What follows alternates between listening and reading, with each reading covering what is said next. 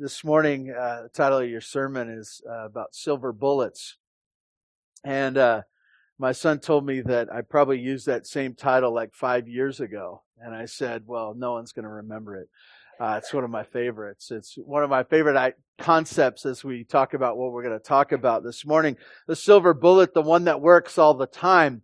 Uh, for the others of you, it may be the secret sauce for your uh, amazing uh, spaghetti, you know, with oregano. It's the secret ingredient always, right? And uh, you have the secret sauce that is better than anything that you can imagine. Or maybe it's the elixir that comes to town and will fix all your ailments. Or to speak of today, it's the essential oil that you can diffuse in your home that will rid you of all that uh, bothers you and your family. Um, that's what we're going to talk about today. That's what we're going to talk about today when it comes to spiritual things. And what it is, it's a humility that comes from Jesus. The humility that comes from Him. Uh, we've been talking the last few weeks as I've preached through the book of Philippians. You can turn to Philippians chapter 2. Uh, we've been talking the last few weeks of, about this amazing passage that's set up structurally with really four lines, and it's building a case uh, for how you can get unity in the church. How can you get unity in the church? And that seems impossible. Even as I look out at you, I, I think about your backgrounds and I think about uh, your experiences and where you moved from and the last church you were a part of and uh, your stubbornness and all those other things. And I think about how we could become uh, a unified group of people and how that seems impossible. And that word unity, as in the last passage we looked at, it's this idea of harmony, that we would work in harmony. And that's why I picture this band right here. Uh, they do such a great job. That doesn't come without practice. That doesn't come without you do this and I'll do this at the same time and we'll kind of work together there. Um, it, others have said, talked about the well-oiled machine and as you watch a machine and all the moving parts and, and they're all working together that they would function. They are not separate for one another. They are working together. And that's the picture uh, of our passage this morning. And, and we want to find, you know, how do we, how do we do that? How, how can we work together? As I think about uh, this church, um, I love this church. I think it's, you know, hate to say this, but uh, I think this is the best church I've ever been a part of, and uh, I, I love being here. But but but know this, know this that if we just do what we want to do, it's not going to work. It is not going to work. And there will be division and disunity everywhere. And you say, well, what's the big deal? You know, I, I like to have it my way. In fact, I'll complain at Starbucks if I don't get it my way. Right? You didn't make my drink right. Um,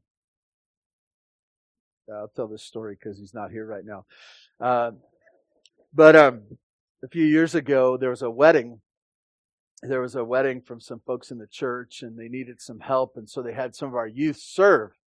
And um, and so one of my sons, who happened, I won't tell you which one, but he works here. Um, but uh, he uh, uh, he was he was called on to serve, and so the meal came, and it was time to serve, and uh, he goes to the, the, the, table, the head table, the bride and the groom, and the groomsmen and the, the, the, the beautiful ladies that are standing, and, and he's serving the, the ladies' side, and uh, he, he begins to hand a plate to one of these young ladies, and she says to him, Oh, uh, I'm a vegetarian. Is there a vegetarian plate? And he goes, Oh, just don't eat the meat. You know. um, a lot of bad things could have happened there. The other one that uh, was a possibility of him saying, "Oh, I'll just take that," you know. Uh, but uh, but this picture that says, um, uh, I, am going to do whatever I want, or I'm going to be a, a special case. I'm going to not fit in. I need to do my own thing. Um, this morning, I, I want to encourage us as we begin uh, that God has a design for His church. God has a design for His church. It's not optional. It's not optional. It's not something that says, I'm a special case. I do whatever I want. I come when I want to, if it fits in. I participate to the degree that I feel comfortable. I get whatever I want. And if I don't, I'll either withdraw or I'll make the whole group fit in around me. Uh, God's design for His church is unity. And as I've been sharing with you before, that's also the same design He has for your marriage. It's the same design. It's the same design that He has for your marriage is that it would be a well-oiled machine. That there would be unity. That you would be together working in harmony for what God's called you to do. And that same call for the church is on your marriage, but it's also for your whole family. That they'd be working together, that your kids and your, your parents and the grandkids and like all this would be working together as a well-oiled machine to do what God has called you to do. And this all fits together and it's His design for unity. This harmony is a partnership uh, so that we would accomplish His will and be that that harmony and that strength and that unity would be the, the help that we need in times of difficulty. How many of you have in your family gone through times of difficulty? Serious, serious. You have, huh? You have. Uh, and you know what? Your difficulty has been different than my difficulties. And, and, you know, I say difficulty. There've been some heartaches, right? Heartaches. I've watched some of you go through amazing times. And guess what? God's design for you was that your family would be coming around you and being uh, godly encouragement to, to you, to strengthen you, to hold together. You know what else? Your marriage has been that way. Uh, you know, as I as my kids are getting married, uh, I think about the partnership that that God is bringing them into into. And it's crazy, isn't it? Most of us uh, who have been married a long time, and we see people, young people who are getting married, and we want to tell them, but we also don't want to tell them, right? We want to we want to tell them, hey, it's going to be perfect. Everything's going to be great. You know, you'll get along all the time. you know, rainbows and unicorns. It's going to be great. You know, uh, but there is a difficulty that comes but god's design is not that there wouldn't be difficulty that that comes in as well but that there would be a partnership and a unity that would be enough for you to be part of his provision for you. But in our passage this morning you know what it is? It's a church. It's a church. And a church is not optional for god's people. It's not optional um, there's there's no believer in the New Testament that wasn't part of a church, local church. Uh, I know that people would argue that that's not true. Find it, show it to me. You know, uh, people got saved, and you know what? Whammo, a church appeared. Uh, it, it, wasn't it wasn't magic, but that's what Paul was doing. He was setting up churches that they might do those things and be those things for one another. Which, by the way, um, if we treated our participation in the church, uh, if this would be a job for you, most of us would get fired, right? Because uh, uh, this idea says, ah, come when I fit it, you know, when it works, you know, uh, you know, I'll come, you know, you know, and there's some things I really don't want to do, so I'm not going to be a part of it. Boss, I don't like that. you know, uh, um, think about that. That this is a vibrant, uh, part of life that God wants us to be a part of. And so He's going to call us and show us how to um, be unified. And if there isn't, I want to encourage you by saying, or really a warning to us all, that there's disaster and pain that is to come. Uh, life will blow up for us, and we won't have the relationships that God has intended. Uh, that we would have those people to encourage us. Um, so let's go to the Word of God. If you'd stand in honor of God's Word, I'd like to read to you.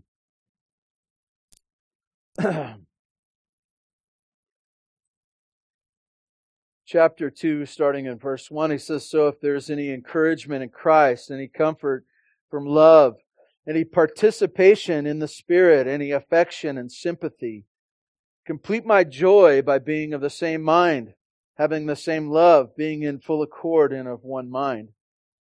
Do nothing from selfish ambition or conceit, but in humility count others more significant than yourselves. Let each of you look not only uh, to, to his own interests, but also to the interests of others. Have this mind among yourselves, which is yours in Christ Jesus, who though he was in the form of God, did not count equality with God a thing to be grasped, but emptied himself by taking the form of a servant, being born in the likeness of men, and being found in human form, he humbled himself by becoming obedient to the point of death, even death on a cross.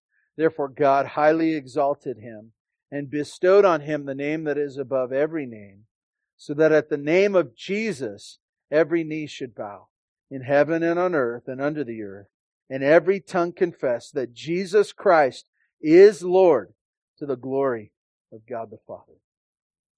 And God, we thank you for your word. We ask for uh, your teaching, uh, your spirit that will work in us now, that we would learn God, we struggle. We struggle and we're stubborn in our hearts and we're uh, committed uh, many times to our disobedience.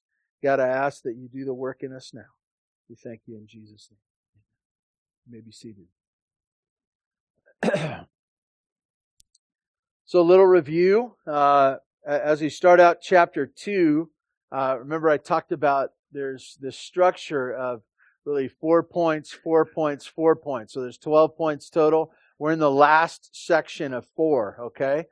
The first section that I looked at, um, starting in verse 1, was uh, a section about the gospel. And it, it's this idea of treasuring the gospel of Jesus Christ. Good news, good news. And that we would treasure it, uh, that we would think about it, dwell upon it, what Jesus did for you, uh, that it would not leave your mind.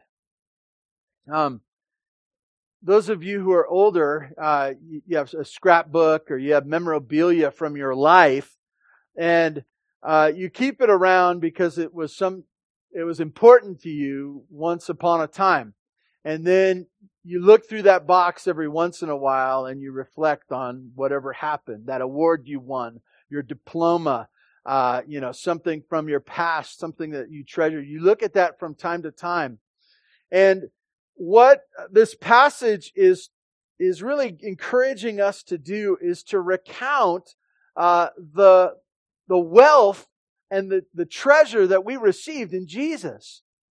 That uh, to think about that over and over again. And in that first verse there, it talks about all that we have in Jesus, really the riches that were found in Him. Uh, those four points uh, in verse 1. And then in verse 2, it was the call to unity. Uh, the, that we would treasure unity with believers, those who have trusted in Christ, that we would uh, treasure it and that we would find it valuable. Um, and and Paul, remember, he said, "Make my joy complete." Right? Make my joy complete. That this is uh, what is the desire for every local church, but it's also the desire of believers that you would see the unity uh, people serving one another, caring for one another, uh, in harmony, doing the work of God. This is not, uh, you remember that you were here a couple weeks ago, the idea of being one souled, one souled as we work in the gospel. Um, and that we are not seeking separate awesomeness, but we are seeking to be part of what God is doing. Um, this is what He has called us to in the church. And so uh, we're to treasure the gospel. We're to treasure unity with his people. And today we're to treasure second place. Treasure second place. Um, where we come to verse uh, 3 and 4. And this is a critical piece. This is a critical piece. Uh, if you're struggling in this church, if you're struggling in your marriage, if you're struggling in your family, this is a critical piece that you have to have. You can't do without it. Um, I know that uh, a lot of times we get sick and we go to the doctor, and the doctor will prescribe something, and it may be sound difficult, and uh, it may sound like something you don't want to do, and uh, you say, "Is there another way? Is there another way? Can I just take a pill? Uh, you know, can I have a surgery?" No, this is the way, and I want to tell you, this is the way uh, for unity. This is the way for us to uh, live as God wants us to in the church, in our marriage, and in our home.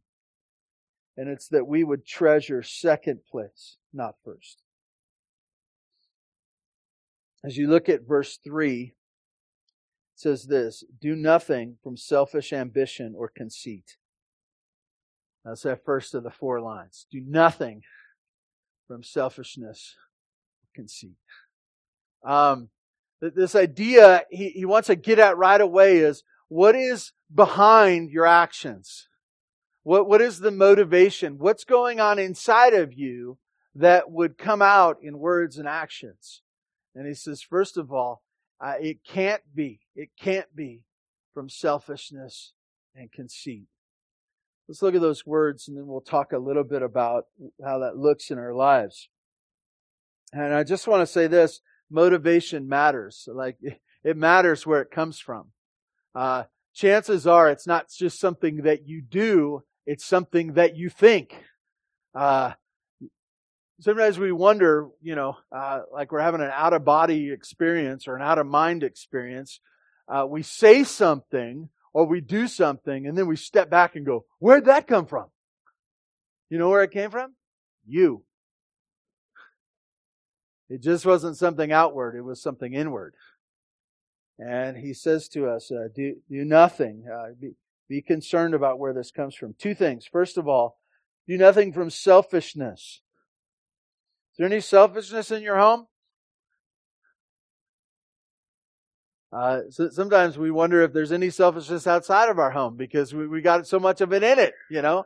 Uh, and uh, selfishness is revealed uh, when you're with somebody else. Did you know that? Um, if you had a bigger house and you had less people, uh, you'd still be selfish, but it would not be revealed as much. Uh, when you have, uh, when you get married, hey, guess what is great about being married? Your selfishness is revealed. You may have been selfish before, you just didn't know it, but now you're knowing it, right? And then you start adding kids, yeah, right? What a kid, you know what kids are helpful for? To reveal your selfishness. You know, as a grown man, to throw a temper tantrum. Why don't I get my way? You know, uh, oh, uh, because other people are here and my selfishness has been revealed. Um, what is this word selfishness? Well, it's this idea, um, it's used in other forms in the New Testament of being a hireling, being a hireling, uh, being, having a mercenary spirit, okay? Uh, a hireling is just someone who's hired for a job. Why do they go, you know, why do they go to work? Why do we go to work? Why? For the money, for the paycheck. And so you say, no, I'm not like that. If they stop paying you, guess what would happen pretty quickly? You would not, uh, you, you would not go back to work. You'd find another job where they paid you because your desire is not for the job. Your desire is for the paycheck. That's not bad as we desire to provide for our families, but I, I just want to point that out that that's why we go to work. It's because we get paid. Um, this mercenary spirit, and I think it's interesting that it connects with these words of like a soldier getting paid. I think about, I've never been in the military. Many of you men have, and I appreciate hearing your stories and uh, how that worked out and your service to the country. But one of the things that's interesting to me, uh, that as I've heard people talk about boot camp and basic training, uh, is part of that is an indoctrination of our great country. It's an explanation of what it means uh, of our history and, and why we fight and why we need to be protected and uh, to ex- explain that over and over again and, and to really get them to a place where they understand the greatness of our country. Why? Why? I'll tell you why. Because the paycheck's not big enough. Right? The paycheck's not big enough. When, when you're going to risk your life, it has to be something more. It has to be something more. Because if it's just for the paycheck, uh, all these young men and women, they could uh, get another skill and go another place and make more money, right? It has to be this idea of, of finding something outside of their own benefits to do a job. As we look at this, selfishness is a motivation. It's a strong motivation. A strong motivation. Uh, that carrot uh, will get people off the couch. It'll get people to do certain things for the carrot, right? But I want to tell you that that motivation is a selfish motivation. Um, we've become so used to it, and uh, it, it's not bad in and of itself. But the idea in our in our culture right now, and really it, it continues to uh, be fostered and appreciated as time goes on, because we are self-consumed. We're self-consumed. Uh, hey, what's good for you? You can have it your way. Uh, what do you want? You know that that's the basic question, right, of life. And, and it's not just for adults, but it's also not just for kids, right? In fact, we, we almost think that it's a good idea to think this way. We talk to young people, high schoolers and college students, and you say, what do you want to be when you get big? What do you want to, uh, where do you want to go to school? Where, what, what do you want to do? Who do you want to be with? What sports do you want to play? And, and, and all that is, is this checking in with myself. What do I want? How do I figure out life? I just ask myself, what do I want? Uh, fortunately, unfortunately, I showed this a, a few weeks ago. This is not a, just a problem of youth, is it? In fact, uh, a lot of times selfishness grows as the years go on.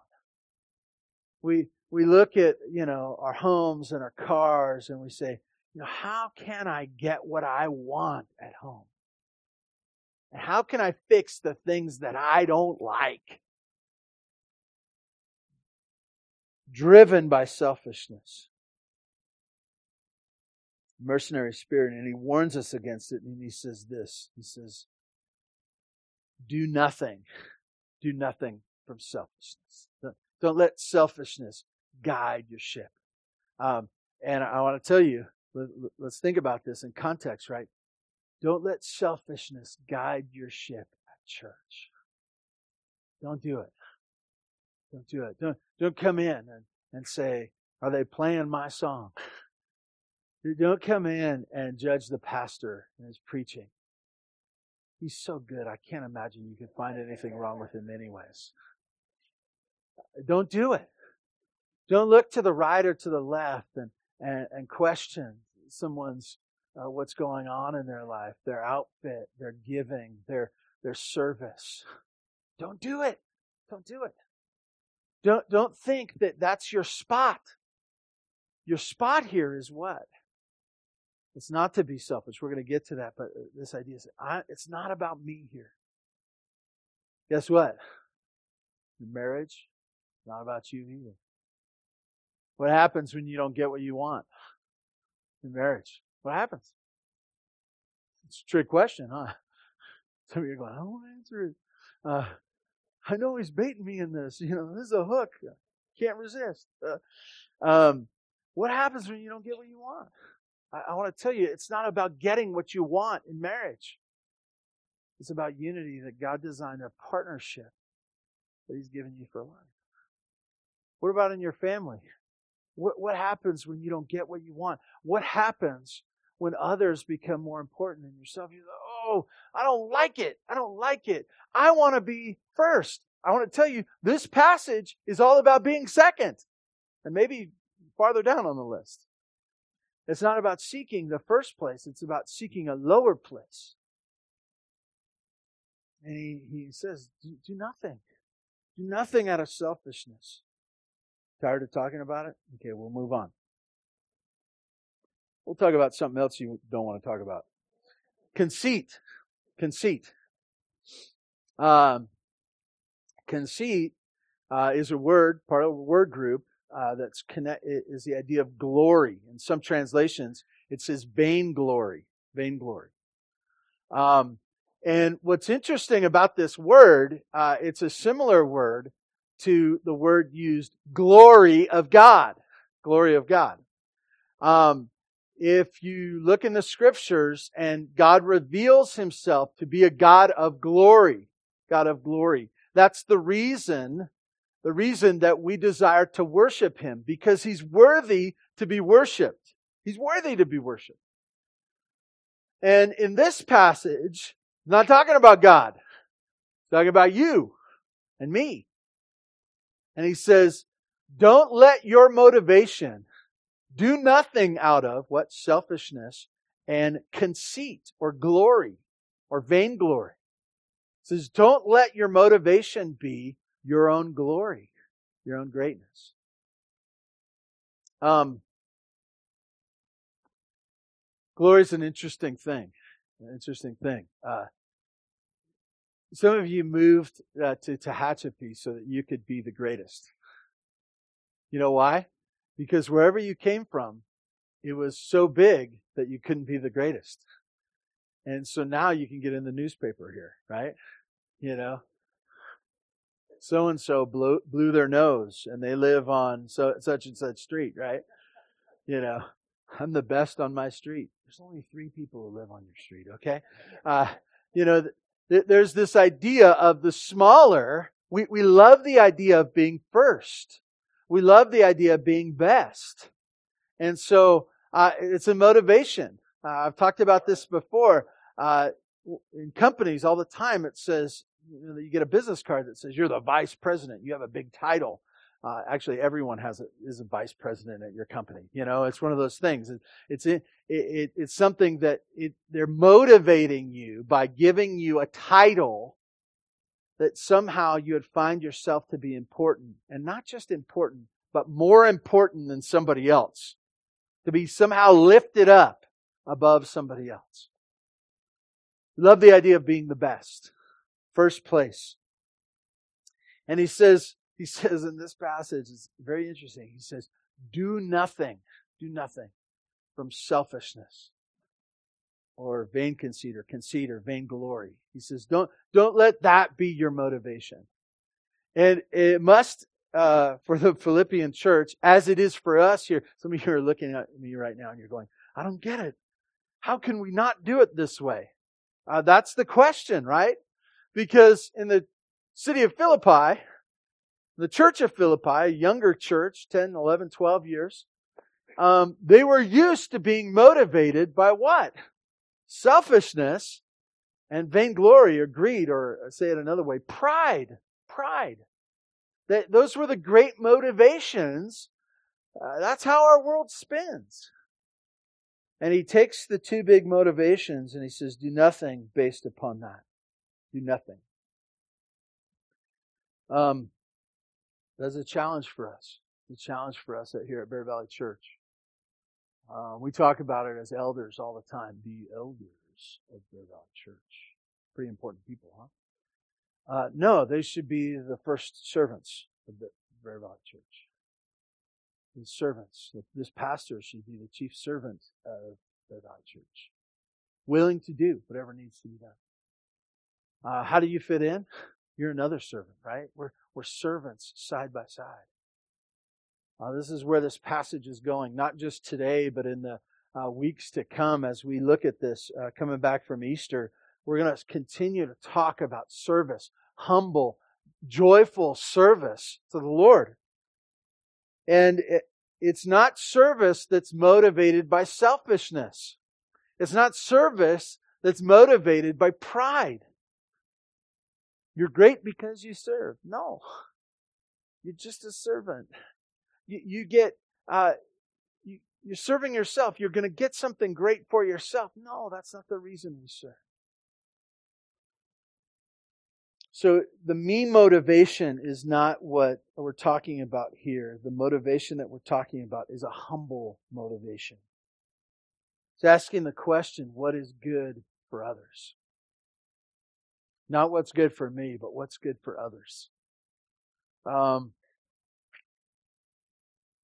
humility. Um, that, that word humility, most of us kind of know what it means, right? We kind of know what it means to be humble, right?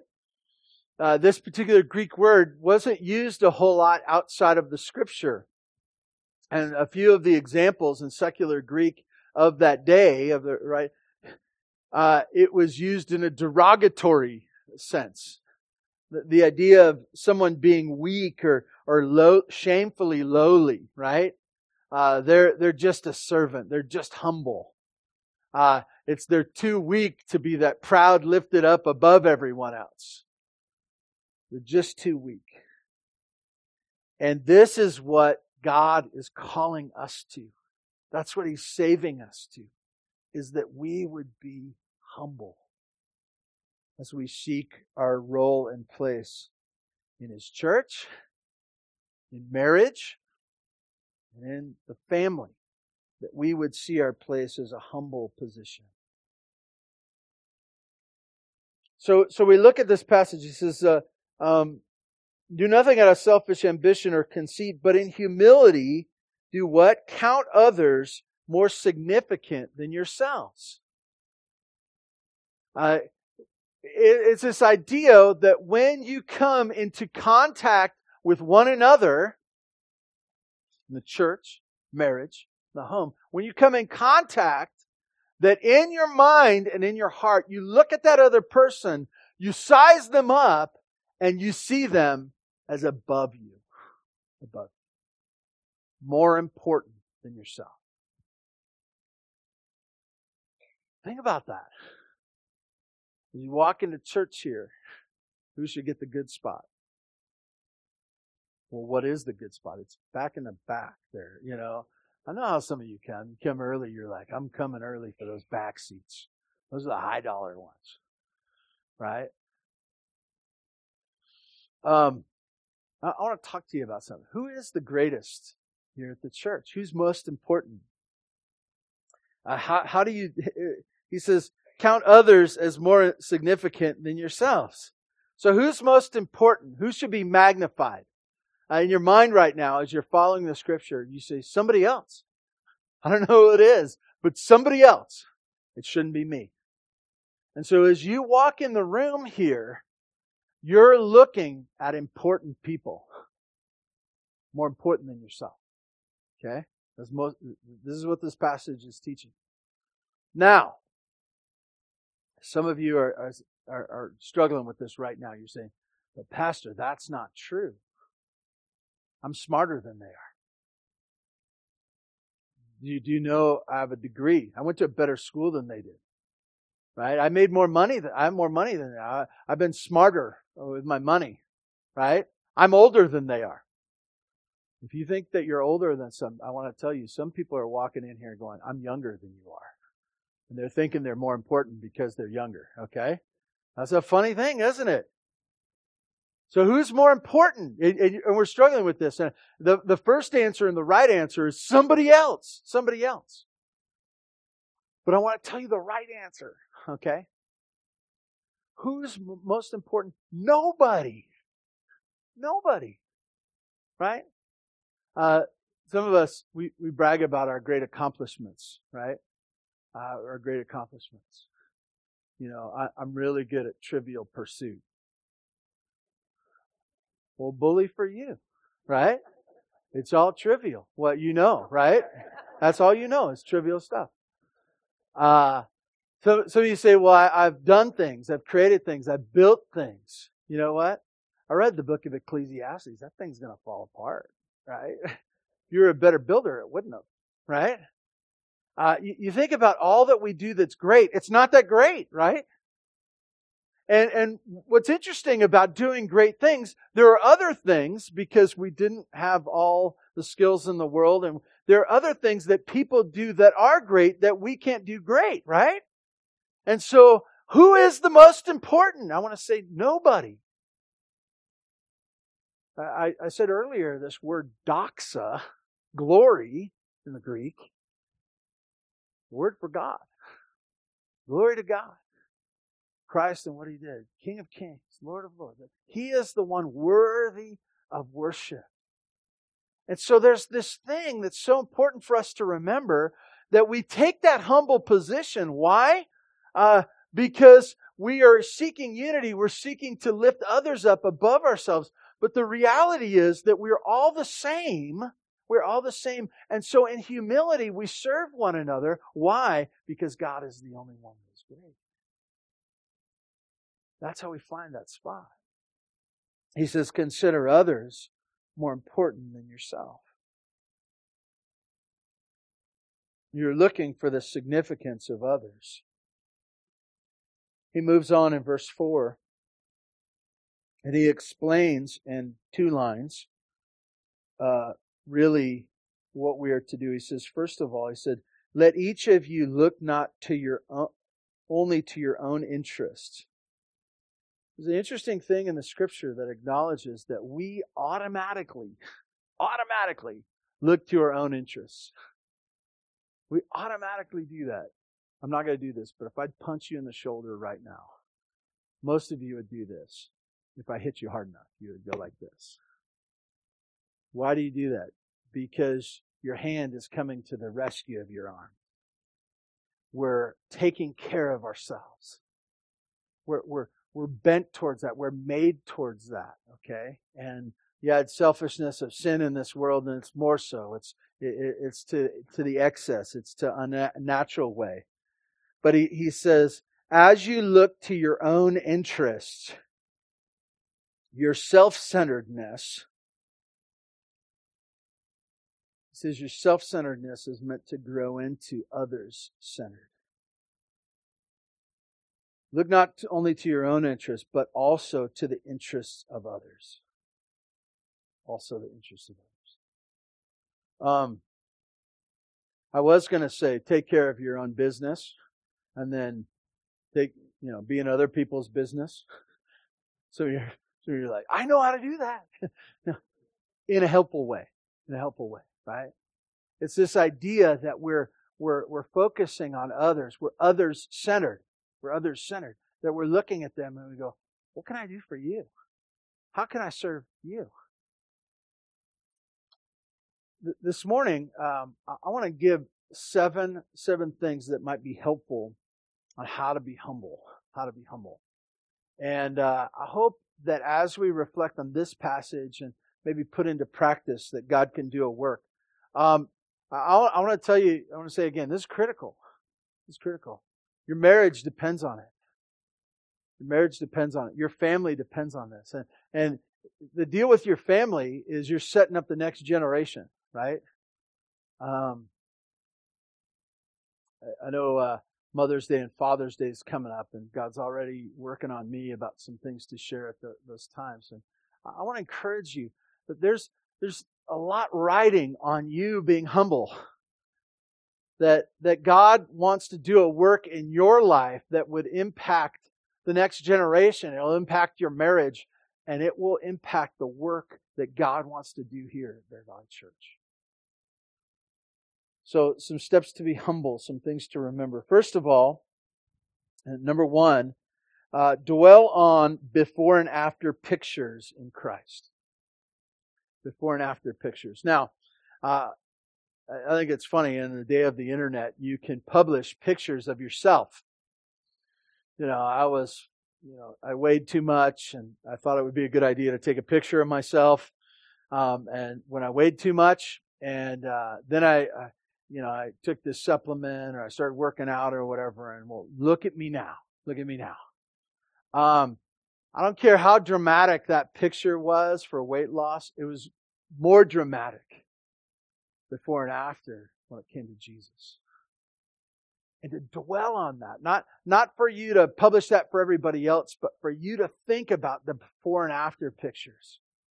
That you would consider your life before Jesus and now, uh, what he has done for you because uh, he went to the cross on your behalf. So, so dwell on before and after pictures in Christ.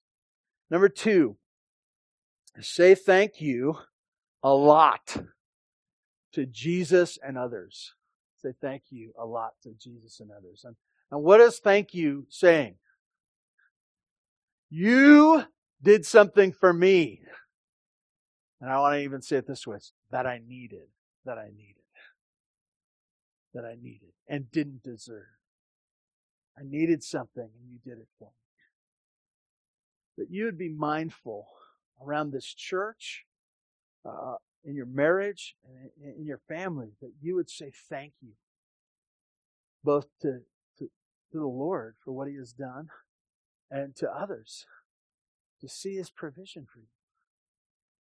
It seems in our world today, um, we become deserving and entitled. Entitled. I know most of us hate that word.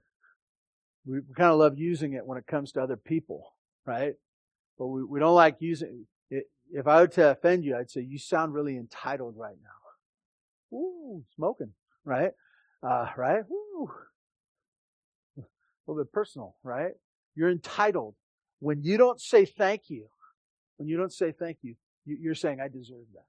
It wasn't, it wasn't a big deal. I didn't really need it anyways. I want to tell you, when it comes to the Lord and what others do for you, you should say thank you because you're acknowledging that you were needy. You were needy. And they provided for you. So say thank, say thank you a lot. Okay. Number three, uh, use self-service as a trigger to know the needs of others. Use self-service as a trigger to know the needs of others. It's hot in here. It's hot in here.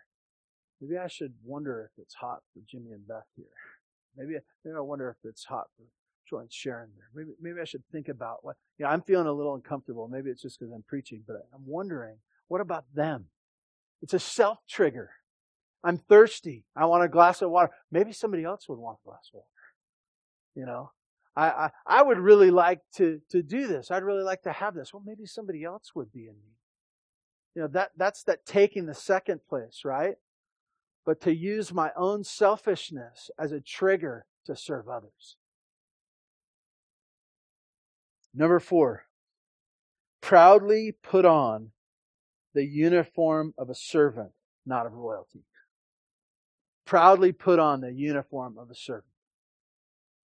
Um, many, many uh, professions have a uniform. And that uniform is a symbol of what they do. You know, the white jacket. What is that? Is a doctor, right? Uh, when, when I worked at Altadena Dairy, we had these, you know, these ones that I didn't have to launder or anything. There were these, and it had Kevin right there. And so, you know why it had, you know, so that they would know uh, when somebody didn't rotate the milk, who to yell at and what his name was, right? What his name was. It's a uniform. And a uniform shows who you are. Now, I, want to tell you, willingly and proudly, for you to say, I'm going to put on, I'm going to put on the uniform of a servant. Uh, we're going to take communion here in a moment. Uh, if you think about that, that Last Supper, right? The last time together, you, know what Jesus did? He took on the garments of a servant and then he washed their feet. It wasn't just that he washed their feet. He said, I'm going to take on, I'm going to look like a servant right now. You know why? Because I'm going to serve you. Because I'm going to serve you. And I want to tell you, don't begrudgingly set aside your royalty for a moment and say, I really, this is really, I'm really kind of above this, but uh, I'll do it for a moment. I want to tell you, put on the garment of a servant proudly. This is my role. This is what God saved me for. That I would be a servant. Number five, recount to yourself your near death experiences. Recount to yourself your near death experiences. And what I mean by that is this it might be truly uh, near death experiences. There might be the, those times where you weren't paying attention on the freeway and you could have died, should have died, but you didn't die, and you know that that's connected to the God's goodness in your life. But It may be other things as well. When you hear of an overdose, when you hear of uh, someone who's wasted their life with sin and it's brought them to the point of despair, and you go, that's my near death experience. I could have been right there. The choices and sins that I had and made, I could have been right there. And so for me to think of myself as greater and above anyone else is foolishness. But to consider and to dwell upon those near death experiences for ourselves. Number six, get busy serving, not ranking your squad. Okay? Very important.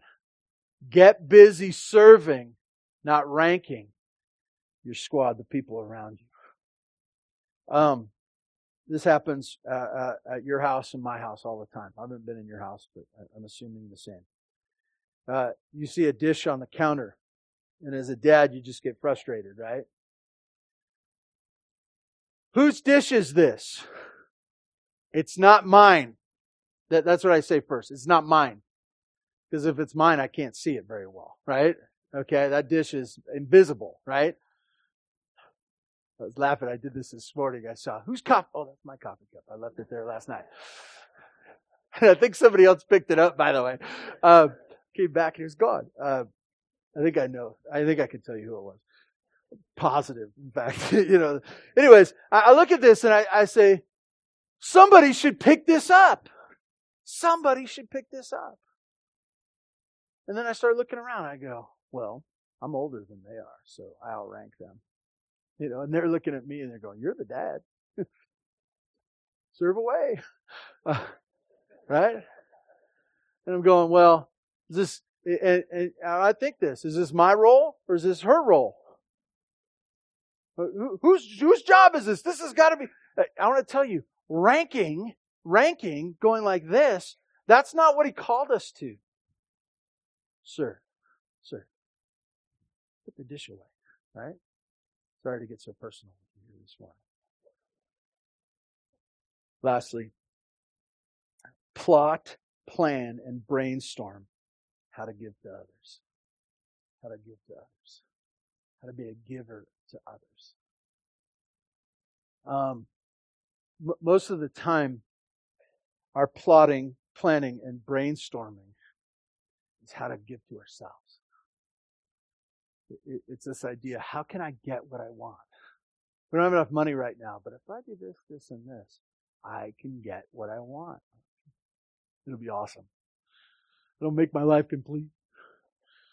Uh, I, I want to encourage you the picture of Scripture is this that we would plot and plan and brainstorm and kick it around how we can give to others. How, can we give to others? This is God's plan for unity for your church, for your marriage, for your family. Please join with me in prayer. Father God, thank you for this morning, the blessing of being in your word. Important message. God, we thank you. We ask that you would continue to do your work in us, um, even as we participate in a time of remembrance of your son Jesus. God, we ask that this would um, straighten our ship and help us to understand who we are, clarify for us the real picture of ourselves and where we fit into your plan. God, we thank you in Jesus' name.